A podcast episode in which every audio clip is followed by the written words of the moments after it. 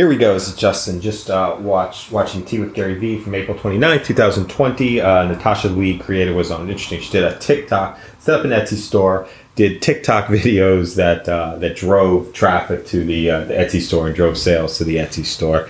And uh, yeah, now we're looking to teach digital art on Instagram, and uh, yeah, a whole bunch of different opportunities here. Uh, free stickers, putting stickers out there, uh, doing some digital art, being able to share stuff. But the di- uh, the TikTok to Etsy um, feels very exciting. The TikTok to Etsy feels like a really interesting opportunity. Maybe spend, uh, yeah, maybe spend the uh, uh, time over the next, uh, yeah, one hour a day potentially. Maybe as opposed to watching this, doing some TikTok stuff and creating some TikTok videos and uh, um, seeing where that goes and just seeing who's doing things that are interesting to be able to uh, um, yeah to create to build off of. Ah just be interesting with some toys and stuff. Maybe just capture some some interesting images in the background um, set up some scenes. I think it would actually be fun just to talk over those scenes. I think it'd be a lot of fun actually um, thinking like the army men um, things we had like from the, the, the late 80s so uh, yeah that just it char- learn to churn some different ideas uh, maybe even do a piece of art doing sketches. I like that actually doing some sketches and maybe having those sketches